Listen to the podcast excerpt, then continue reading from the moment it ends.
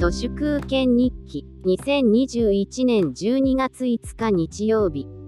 飛ぶ薬としてのストロング系エタノール拡散企業サントリーが天下5面1年分プレゼントと称してうどんそばラーメン焼きそばパスタの5つの麺類どれかご希望の1年分ドドーンと10キロをプレゼントしてたのは2010年のことでそれって要するにリーマンショックの後でしたけどあの感じの辛い世相がまたやってきている気がします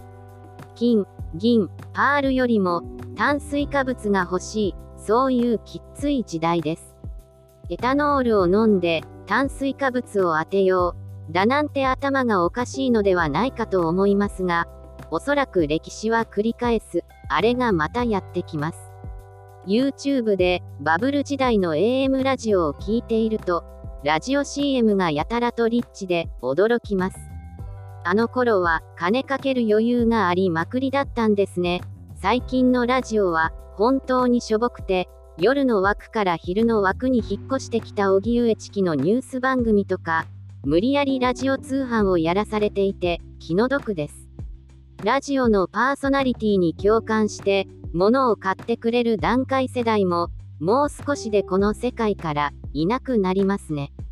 マルクスは賃金、サラリーによって強制的に資本家につなぎ止められていた労働者のことを賃金奴隷と呼びましたけれどサントリーのような資本家によってエタノール依存にさせられたりラジオ通販でいらないものを買って余計な幸せを感じたりする人々も薬物の奴隷あるいはドーパミンの奴隷ですドーパミンのために資本家の賃金奴隷となる構造から逃れるためには賃金がなくてもなんとかなるように、ドーパミンと手を切ることが大切です。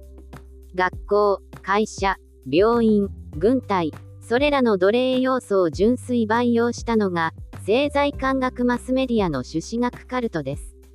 学校でいじめを蔓延させ、会社で人を欺くことを正当化させ、病院でせっせと病人を作り出して、最後には肝臓や肺が壊れたり、起死燃料が生まれて、国民国家のために命を失う。この一連の奴隷チェーンから逃げ出さないと、最後には心身の健康と命を損ないます。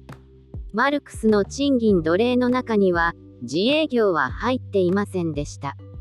だから私は、資本家から賃金をもらうお立場ご身分をやめることにしました。